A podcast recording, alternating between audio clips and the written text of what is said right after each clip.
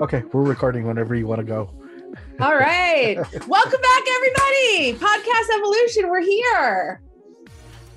We are on episode four now of X Men Evolution.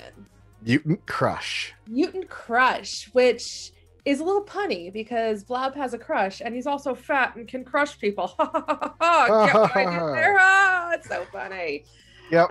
Oh, They overcorrected on the episode titles meaning something because this would double meaning. Oh yeah, Yes. yeah. Like next one's gonna have like oh next one's got like four meanings. I mean it's all over the place right there. So there you go.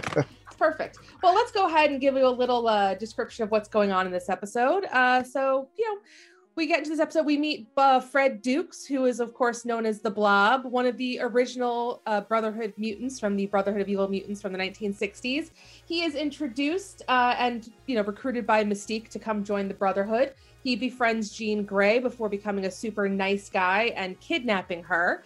Uh, and then, of course, we have our little B plot going on between Scott and Rogue, a little bit of a uh, unrequited love story between her and him, and then him and Jean, and then a little bit of a will her, will she, won't she with Rogue? Will she join the X Men? Won't she join the X Men? But we'll get into it later. So let's let's get into the cold open, which was the monster trucks. So, so we forgot to introduce ourselves. Oh my gosh, we did. Well, we can like rearrange things, right? So Yeah. Okay. Well, I am Lisa, aka Noct- Nocturne Noct Scat. I haven't decided what my name is, but my name is Lisa. Uh, I go by she, her, and you can find me all over the place online. I don't know why I said that. I'm Christopher, uh, and my online handle is generally Crash Opossum, and Did you my decide? pronouns are he and him. Yes, I Alright. did decide because I really love possums, and I'm just gonna go with it. And you also have lots of pouches. and I call you Bitey. So there you go. Oh, the big one, Bitey. All right. Um so let's talk about the beginning of the show because you know we we get right in there we're with the monster trucks. I mean we're we're starting out heavy in the redneck arena, right? Like Yeah, you know it's a this- state fair, Yeah. um, and and where this state fair is, we don't actually find out.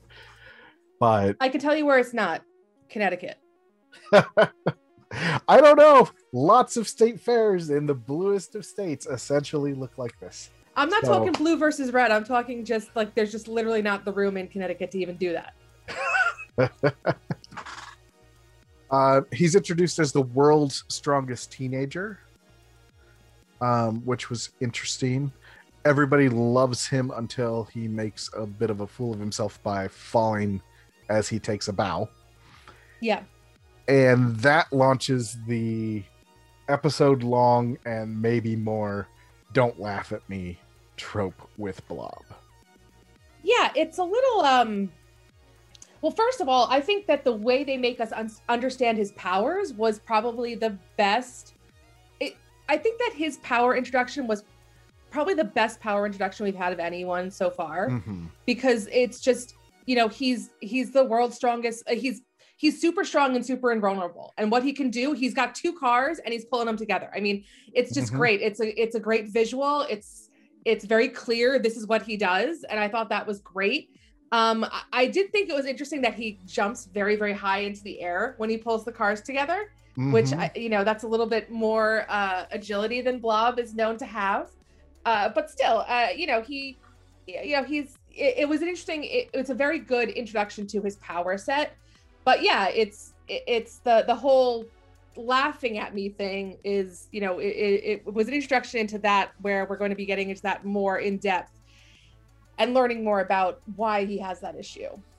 and I, I think that that was an interesting way to introduce him so this is the fourth episode and so far none of the new characters the ones that are introduced in the episode have been comfortable and and clearly like adept with their powers until now and so Yes. we've we've with fred uh we get a sort of inversion of the formula which up until this point has been um who am i what am i and this time we've got he knows exactly who he is and what he can do Yes, but and he's not hiding. nobody else does Yes, and and he's not hiding either. Like the other characters, even when they're a little bit like Lance is a little bit better at using his power, and even Nightcrawler, like we don't get as much of that backstory with him, but he can clearly use his teleportation. But he, they both are hiding a little bit more. He's out there in the open. He's like, listen, I am the world's strongest teenager. Come at me, throw a car at me, I'll throw it right back. Yep. Yeah. yeah and what he does is absolutely amazing but also there there's this sort of matchup where he looks like he could do that Yes. and because of that he can do it out in the open like he is he is literally enormous. Not just fat. We're going to talk about that. Um but like he is enormous just in general. He's a behemoth. he's got to be about like seven feet tall. Yeah. Yeah he's he's huge. He's he's he's a behemoth. He's a large uh, you know like a a monolith. He's a huge Yeah. thing like a being. Like he's not just a fat person yeah Right. he's he's meant to be larger than life and bigger i will say though that um xavier clearly has a little bit of uh he doesn't like light the fire under the asses of his team to go after the poor students. Like he really doesn't. Like, I mean, it- clearly we're also getting a little bit of, you know, we're not dealing with the richest people here. We're not dealing with, I mean, he clearly doesn't come from a very good family background if he's already kind of dealing, like working, you know, in a sideshow essentially. And you know, the first person to get on the scene is Mystique. You know, Yep. Wolverine and and Jean stops for Starbucks on the way, and you know, because Xavier Yep. was like, "Well, he's poor. Don't worry. You know, take your time." yeah and he d- also does not have parents again so we, we've Yes. got that theme this is now our fourth episode none of the brotherhood have parents um sometimes they don't have parents explicitly To be fair, Mystique loves any child she hasn't given birth to, so she just goes around collecting them. She's like, if as long as you didn't come out of me, you're I'll take you in. and going back to the the high jump bit which i think is great because it shows that he's actually really agile Yes. when he's not you know being awkward and angry um but also i like it because my personal favorite take on the blob's powers is that he's actually got gravity powers Huh. and um or he's actually got inertia powers sort of like the juggernaut that essentially he's an inverse juggernaut so you've got the unstoppable force yeah unstoppable force immovable object Okay. and if you're an immovable object then you're doing something with mass or gravity or inertia.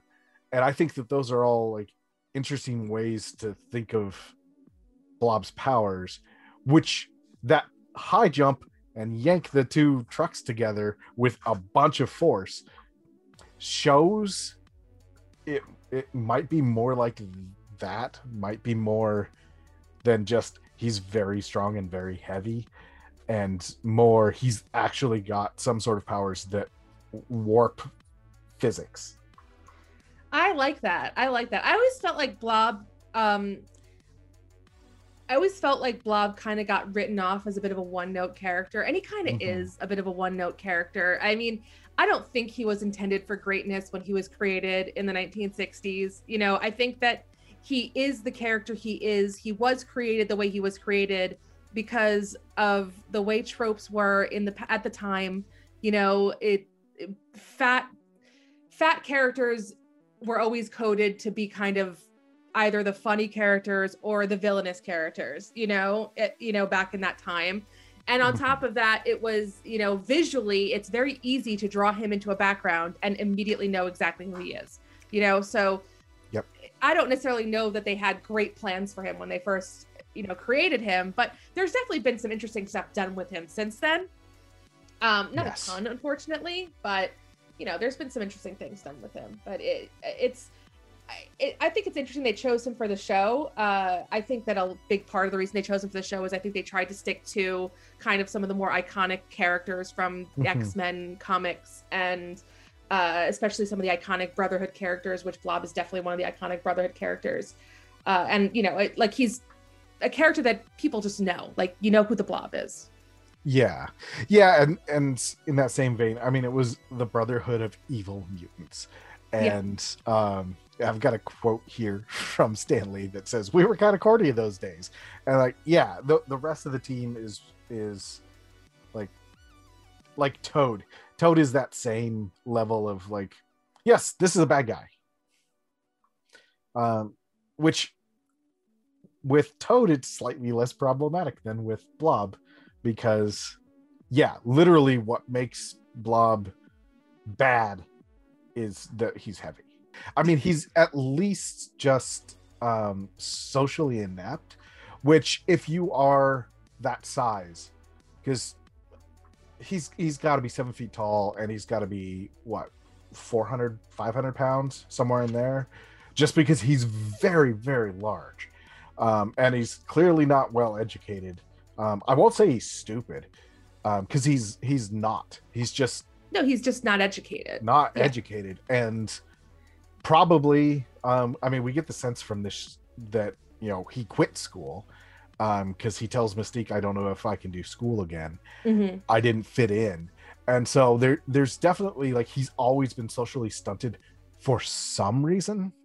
Mm-hmm. Um, I, I'm not going to to try to psychodiagnose him, but like probably a good idea. like clearly he has been alienated from his his peers socially. He, he's the kind of guy who can't walk down the street without people staring. And it's not even a matter of being rude. It's a matter of if there was a seven foot tall 700 pound guy walking down the street even everyone's gonna glance. You know what yeah, i mean? There's that's gonna just, catch the eye. Yeah there's no way even even if the most kind hearted person you're still gonna like catch a glance at the seven foot tall 700 pound guy walking down the street. It's just you know it's it's so he's and he's he's not he doesn't have a sense of humor. And because he doesn't have a sense of humor he doesn't know how to laugh at himself. And so he yeah. takes everything to heart and takes everything personally. And you know it's and then and he doesn't know how to control his anger and we see that when you know duncan calls him a sideshow freak and he then goes and pulls the lockers off the wall, which, you know, no, again, I bring it back to no one in Bayville asks questions. No one, no one, no one is like, this new guy who's seven feet tall and 700 pounds, uh, he can pull lockers off the wall. That's weird. You know, like yeah. no one asks questions. Yeah. Uh, but again, like I said, Fred literally looks like he could do that. Oh, and yeah, so his his powers are the least obvious, least um, surprising powers out of everybody in the show. Because like someone moving something with a mind, like nobody can do that. But a hmm. seven foot tall guy being super strong by everybody else's standards, like no, that that just kind of checks out. Um, enough to that maybe in this case, not asking questions almost makes sense. Yeah. Well, I I I, I hear you. Even still, I mean, pulling the lockers off the wall. That's, yeah. That's, you know, yeah, being strong. Like, yeah, maybe I I could say yeah, he could probably do a lot of things. He might be able to, you know, maybe maybe lift a car a little bit off the ground a little bit. But mm-hmm. uh, yeah, that's. I do want to know how Mystique sold him on coming to Bayville. Because that the conversation there before we stop hearing the conversation is she says he she has an opportunity for him. He says if you're from the circus beat it. She says oh no what i've got is far more interesting. High school is not far more interesting than a circus.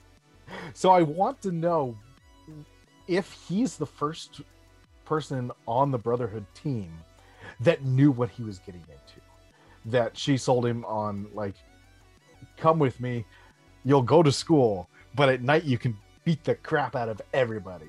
Like because he's obviously got an interest in um doing damage. Yeah in, yeah. in multiple i mean ways. she could have she could have very easily um gone to him and said you know i'm going to bring you to a place where people won't laugh at you anymore you know, or you know, we're going to work on creating a world where people can't laugh at you because you're going to be one of your your homo superior. You're going to be so much better than them, you know. That... Yeah, but that's not Mystique's style in this show. Yeah, but the, Mystique, I don't know because Mystique's style changes all the time. Like she's always she's literally an enigma. She's always changing. She's always shifting. She Mystique is always doing whatever is going to help her in the moment. So Mhm. she's never above or below anything. Is is my ta- is my read on her. Do you know what I I'll mean? like you on that. yeah. Yeah. like she's she's never one to say oh i'll never do that no no no if if doing that gets her what she needs she'll do it Yeah. Um, so going back to your um he takes everything personally. He takes everything personally both ways. So all of the bad stuff, obviously he takes that very personally with all of the don't laugh at me stuff. Mhm. But also like Jean is the only one nice to him and immediately like he, he takes that overly personally. i do want to mention that the director uh Frank Paur um which i believe is how you say his name he mentions in the uh little uh, dvd extras that blob is actually his favorite x-man which i think is a choice. Don't know, everybody's got their favorite. he could be really interesting and and i think we do get a little bit of that here that he's not just he's not just played for laughs and like despite the fact that he's clearly quote unquote bad because he can't handle it um and he's clearly like overreacting by usual standards. He also like th- his his size is not played as a joke. Not really. That is true. there is a bunch of stuff in here that's um fat phobic by like incidentally fat phobic. But his size is n- is not a joke to the people we're supposed to like I would agree with that. I would say that it's not a necess. I, I would say that his size is not a joke because he's fat so much as he's just big. yeah I would like. I don't think the. Although there is the scene in the cafeteria where he like loads up all the food on the plate, but again, he's huge. Yep. Like he's massive. And then like on the other side, you have Nightcrawler who's constantly eating and is small. So it's like that's. I don't know that that's played because he's fat or it's just he's a big character and like that's the joke.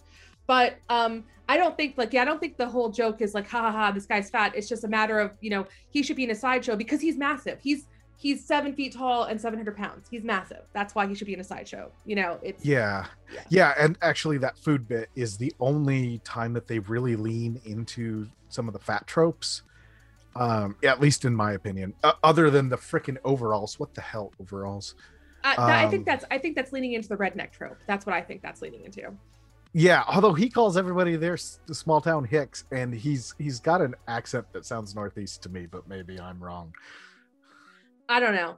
I, I looked up the voice actor, and the voice actor uh, is I don't think is not is not southern, um, and has done a ton of voice acting and not much else. So Yeah, um, they they do make him a little bit interesting. Like he has he has some motivations. Um, he's, I mean, the the fact that he's confused by his schedule is a little bit over the top on the he's not too bright. Um, I disagree because when you're new in a school and you know, think about this way: you're new to a school and you don't know where anything is, and you're being, being given a schedule, and the bell's ringing, and everyone's in the hallway, and it's like now where I gotta go. That makes Yeah. sense to me. I don't I don't Yeah. begrudge him of of not having any idea where he's supposed to go, especially as somebody. I mean, he's been in a sideshow in a in a monster truck sideshow for how long? I mean, Yeah. when's the last time he was at school? Yeah. Um. So, it, do do we want to dive back into the um, stop grabbing each other, come on, consent conversation that is now a running conversation three episodes in a row? Um, in in regards to Blob kidnapping Jean, And also, yeah, so like he kidnaps her twice, kind of. Um, and also people try to grab Rogue. Um, Wolverine grabs Jean. Um, and, and like it's just we're we continue to grab each other in this show. there's a lot of grabby hands. There's a lot of grabby hands. That is for sure. Yeah. Um, so again, we we get the consent conversation coming up. Um, it's even more explicit in this um, because of the um, the nice guy kidnapping that happens. between Blob and Jean. Um, yes. He literally grabs her and forces her to talk in private, which is super ominous. Um, yeah. She fights back and um, like is just trying to get him to let her go. Um, but then that pretty quickly turns into her trying to hurt him enough that he'll let her go. And in that incident, um, she throws cinder blocks and a dumpster at him, and he hits things with the dumpster. And in scaffolding full of cinder blocks, uh, that we have no idea why it's there, um, falls on them. He protects her, but also she gets wanged in the head by what's probably a cinder block. At which point he kidnaps her a second time while she's unconscious.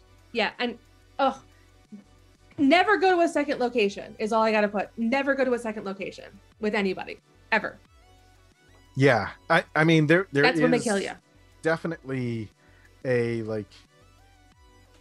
No one tried to stop him in the in the courtyard, um, when he was clearly like dragging her away.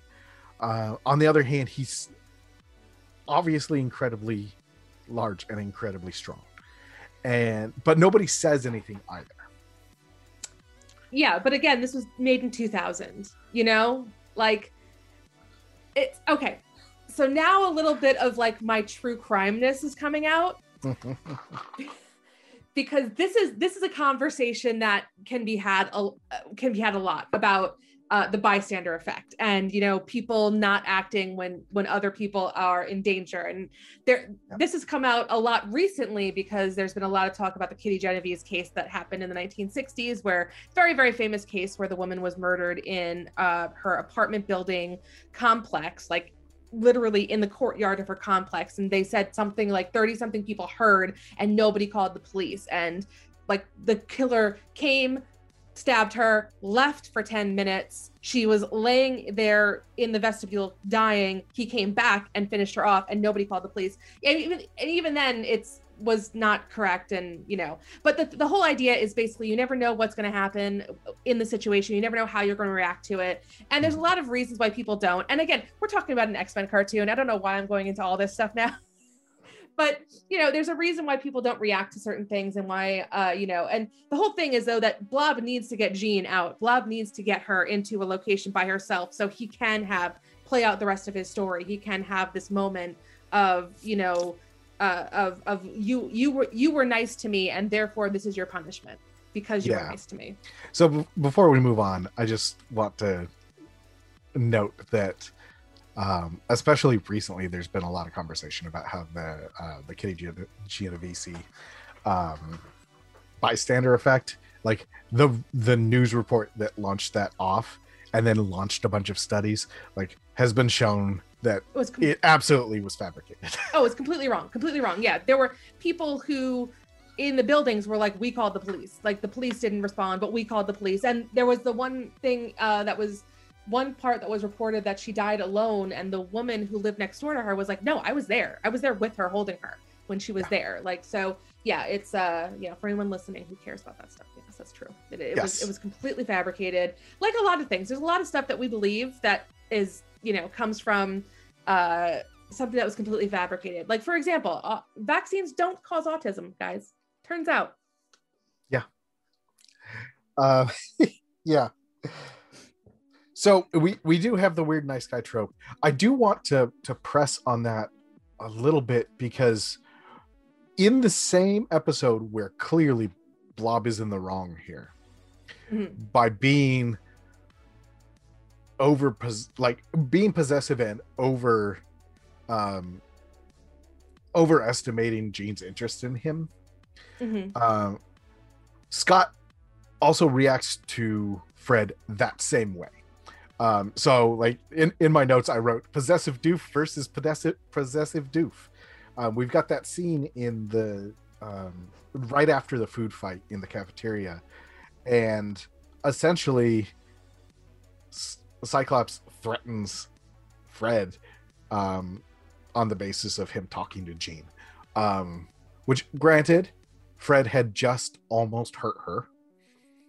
Um, but the way that San- Cyclops handles that that situation is very possessive as well. Um, and and that actually feeds into the subplot between Cyclops and Rogue. Yes. And Which we should definitely get into that. so let's get into that. Oh, okay. Um, well, I will say that I think that we're supposed to be okay with Scott being possessive over Jean because like Scott and Jean are a thing. We're supposed to we're supposed to root Except for that. they're not. Well, they're not in the show, but we're supposed to root for that. We're supposed to want that. I, you know, this is this is something that I this is a a critique I have of across all X-Men media Mhm. is stop trying to make John like stop trying to make Scott and Jean happen. Mhm. Like just let it happen. Because I feel like in every piece of X-Men media that I've watched, unless you come into it where they're already together, they're just like trying to smash them together and I'm like stop, like just let them happen. you yeah, know, and like, we get the same thing with Gambit and Rogue in Yeah, in it's just, most. just let them just let them happen. Like just like if they're gonna happen, let them happen. And let's be real, Scott and Jean, uh, they're They're, they're bad for each other. they're really bad for each other. They are not a great couple. They are their story has Scott is terrible. Scott abandoned his child and his wife when Jean came back to life. Like he is terrible, guys. All right, read Inferno, everybody. That is your lesson today. Read Inferno. He's terrible. He is awful. And uh, yeah, they're just not good for each other. They're not a good couple. Like right now, they're all on the moon having sex with Wolverine. Great, that's fine. Enjoy, have a good time. But like, it's just yeah. So I- have an issue with them. They're all all the different media is really trying hard to like push them all together. And I'm very happy that you know I'm happy to not see it happen as much anymore because you know like give the op- like give the characters opportunity to to see other things to be other things to do other things rather than to constantly have to fit into this like square peg of this is this mold that you must fit into of this Scott and Jean like love love affair that must happen. Yeah, and that was so the first time that Scott was at all interesting to me was when he started dating Emma. And hmm. and partially because of exactly what you just said was his mindset. Was that he could never measure up to what Jean or what he thought Jean wanted and needed. And that there was an enormous amount of pressure to just make it work especially because of their history. And and it was just easy with emma. Um and and now with the the house of x situation on the moon like that actually makes way more sense to me than most of the history of cyclops and jean where essentially the the the concept is we're all attracted to each other. Let's play house and and just see what happens. Um now i do think that it's odd and i do think that there's weirdly forced tropes happening there and i and i don't think that that's an accident on the on the writing part or on the writing side of things. Mhm. um i think it's supposed to be awkward and weird because they call each other son and dad and um and yeah. It, it's a, it's weird Mhm. but also on that on the silent side of things like actually the the weird poly relationship between three people that kind of hate each other but also like have this long history. Um and it's weird because they hate each other not because it's poly. Um it actually kind of makes sense if they just admit oh yeah we're we're all just attracted to each other and maybe we're we also- just go with it yeah, we are all attracted to each other. We just don't want to sleep in the same bed night after night. Like i mean that's we pretty want to fair we want to like we're happy to screw each other, but like I want to go back to my bed and shut my door and lock it at the end. Like that's what I want to do. Um that feels fair to me yeah. but maybe I'm a terrible person. I will say that this is a totally my opinion. It has no it's has no basis in anything, but I almost feel like the whole dad thing is almost a send back to so when Claremont originally wrote Madelyne Pryor and you know Cyclops marrying her and having a baby, the whole idea was that he was being retired. He was not supposed to come back. Like that was the end of his character. Like mm-hmm. so long, farewell, thank you. Uh, now like we're going to focus on the new characters and we're going to retire the older characters but of course they brought Jean back and that changed everything i almost feel like this is like a kind of like a nod to that where it's like you know hey the whole intention was he was supposed to be a dad and just be done. Like he was supposed to be driving yeah. nathan to the soccer game and you know like whatever yeah. you know. Which we, we got the entire phoenix saga out of basically the same idea. She was supposed to to leave and not come back. Yeah. Um and and cyclops was the only one that was going to stick around with the all new x-men. But that didn't happen because they wanted jean back and then just kind of went from there um nerdsync has a really good mini documentary about how we got the Dark Phoenix Dark Phoenix saga. I will uh, say yeah. that it's and this is I mean this is so off topic right now, but I, I will say that you know in the in the current era that we're in, it is absolutely genius to run with the idea that the um that that you know mutants are basically immortal because I mean it's been the it's been the joke of the X Men for how many decades right? Like that. Yeah, that they're going to go extinct. Yeah. Uh, and, well, no, no, no. The joke of the, the joke of the X Men for decades has been like, kill one, they're going to come back. You know what I mean? It's just like, right. so, so let's just get rid of it. Like they're immortal. They can come back anytime. Who cares? You know? Yeah, and you also get rid of the, the bog that has been, I don't know, almost twenty years of X Men comics have been bogged down in the like. Uh, rather the going beyond the world that hates and fears them to the like mutants are definitely going extinct and have yeah. to fight for their survival. And that that just kept getting recycled into stories. And now like Ugh. no absolutely mutants are not going extinct. Oh yeah no they're coming back. They're and so, so you yeah. we're bringing back ones that were dead. Like oh you know you haven't seen oh you haven't seen mask in a while? Well guess what? He's back. So anyway um Do you know? Okay. Do you... That, that is Simpsons reference number three of this episode. So Listen, if you sweet. if you're listening to this and you don't you do not expect Simpsons episodes, I don't know is Simpsons references. I don't know what you expect. I don't know what you expect. We have Where's... we have put away the freaks and geeks references, so we're gonna have to bring those back too. Yes, we will. Yeah. Um, okay, so uh, back to the episode. Um, it goes in the outtakes. They they they up the ante on the nice guy trope by having him um, light a bunch of candles while she's tied up. And like he's being nice but also he kidnapped her and has her tied up. And so they, very... they go hard on that trope.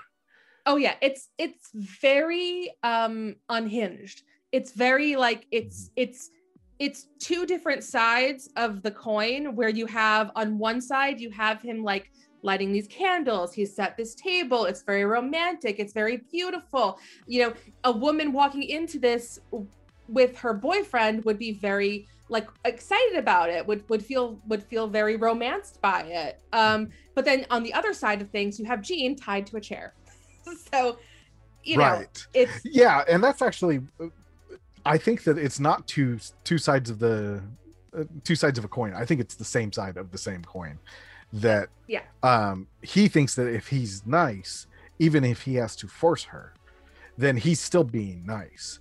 Um which is the the like very problematic um nice guy trope that eventually turned into incels.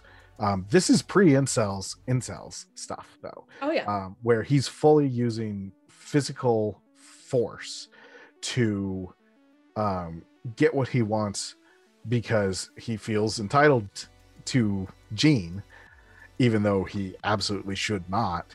Um, and yeah, so it's it's it's another essay on consent. Yes, and can I tell you, just as a woman who has lived her whole pardon me, sorry, as a woman who's lived her whole life as a woman, um, and grown up as a woman, I felt this episode a little bit mm-hmm. because there's definitely been those moments of when you were nice to a guy. I mean, I can think, I remember this one time, I think it was in 2004 when we went to Comic Con. I remember being at Comic Con and I was nice to this guy in line and he was like, Hey, can I have your number? Like asking me all these things. And it's like, I don't even live in San Diego. I, and I gave him a fake number and then he just pulled out his cell phone to call me. And I'm like, what do you, oh my, I like had to run out of there. I'm like, are you kidding me? But it's like, this is Mhm. something women go through every freaking day, every single day. You have to be so careful who you're nice to because you don't know the nice guy, the guy you're being nice to, you don't know if they're crazy or not, or if they're going to think that because you're being nice that you're, um, you know, you like them or something like that. Mhm. You know, God help women in service industry. God help women in the service industry. Um, everyone is a butthole to Rogue in this episode. I'm sorry. Everyone is mean to Rogue in this episode. Oh yes, we need to talk about Scott and Rogue. Yes. um and and we've got this sort of reverse of the Jean Fred situation Yes. with Scott and Rogue um where like it's very clear that he's play acting um but she's interested anyway but also she's not super possessive but it, that eventually comes to be that she's constantly jealous of Jean for like the rest of the series Yeah, but you know, it's funny. Like I so I, I don't I don't my read on Rogue is not that she's jealous of Jean only because of Scott. I think her jealousy stems from a lot of things and it a lot of it has to do with the fact that Jean just basically is everything that Rogue can't be. yeah everything does come easy to Jean Yeah, I mean like um, but that's definitely not excusing i have to say it is that's definitely not excusing blob's um, actions in this episode Oh no, no, 100% no. No. Blob was in the wrong 100%. it, it's not jean's fault that everything comes easy to jean but yes it, it would be really easy to dislike her because of that especially if you if everything didn't come easy to you because say touching people makes you partially kill them. You say your adopted mother is a terrorist.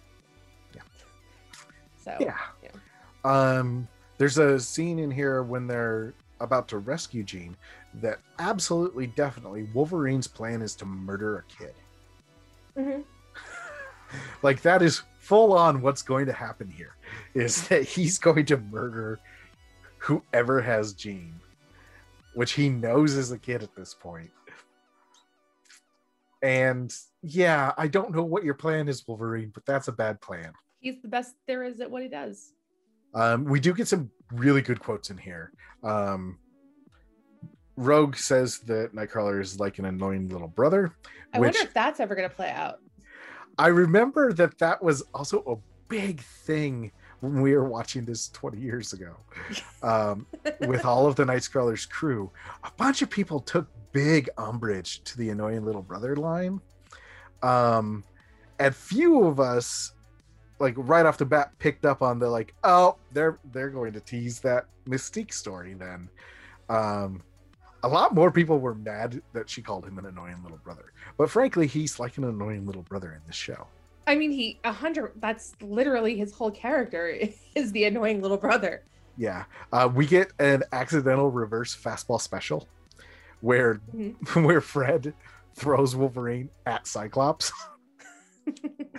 um i appreciated that because yeah we're probably never going to get an actual fa- fastball special No, Um, we don't. We do not get a fastball special. but we did get an, an accidental reverse fastball special there um, which i appreciate when people throw wolverine at other people yeah, yeah. It should. it has Um, to. It should be done more. It should be done more. and rogue gets two more really good lines she she calls fred yeah yahoo um, and um, my power is your power and i can take more than one is like i feel like that is an iconic line for rogue I agree. I I was rewatching it again today, and I was like, that is such a kick-ass rogue line. It it again, it hundred percent in a few words tells you exactly what her power is, but it's so it's so well written. It's a really good line. It's a really concise way to to to say who she is.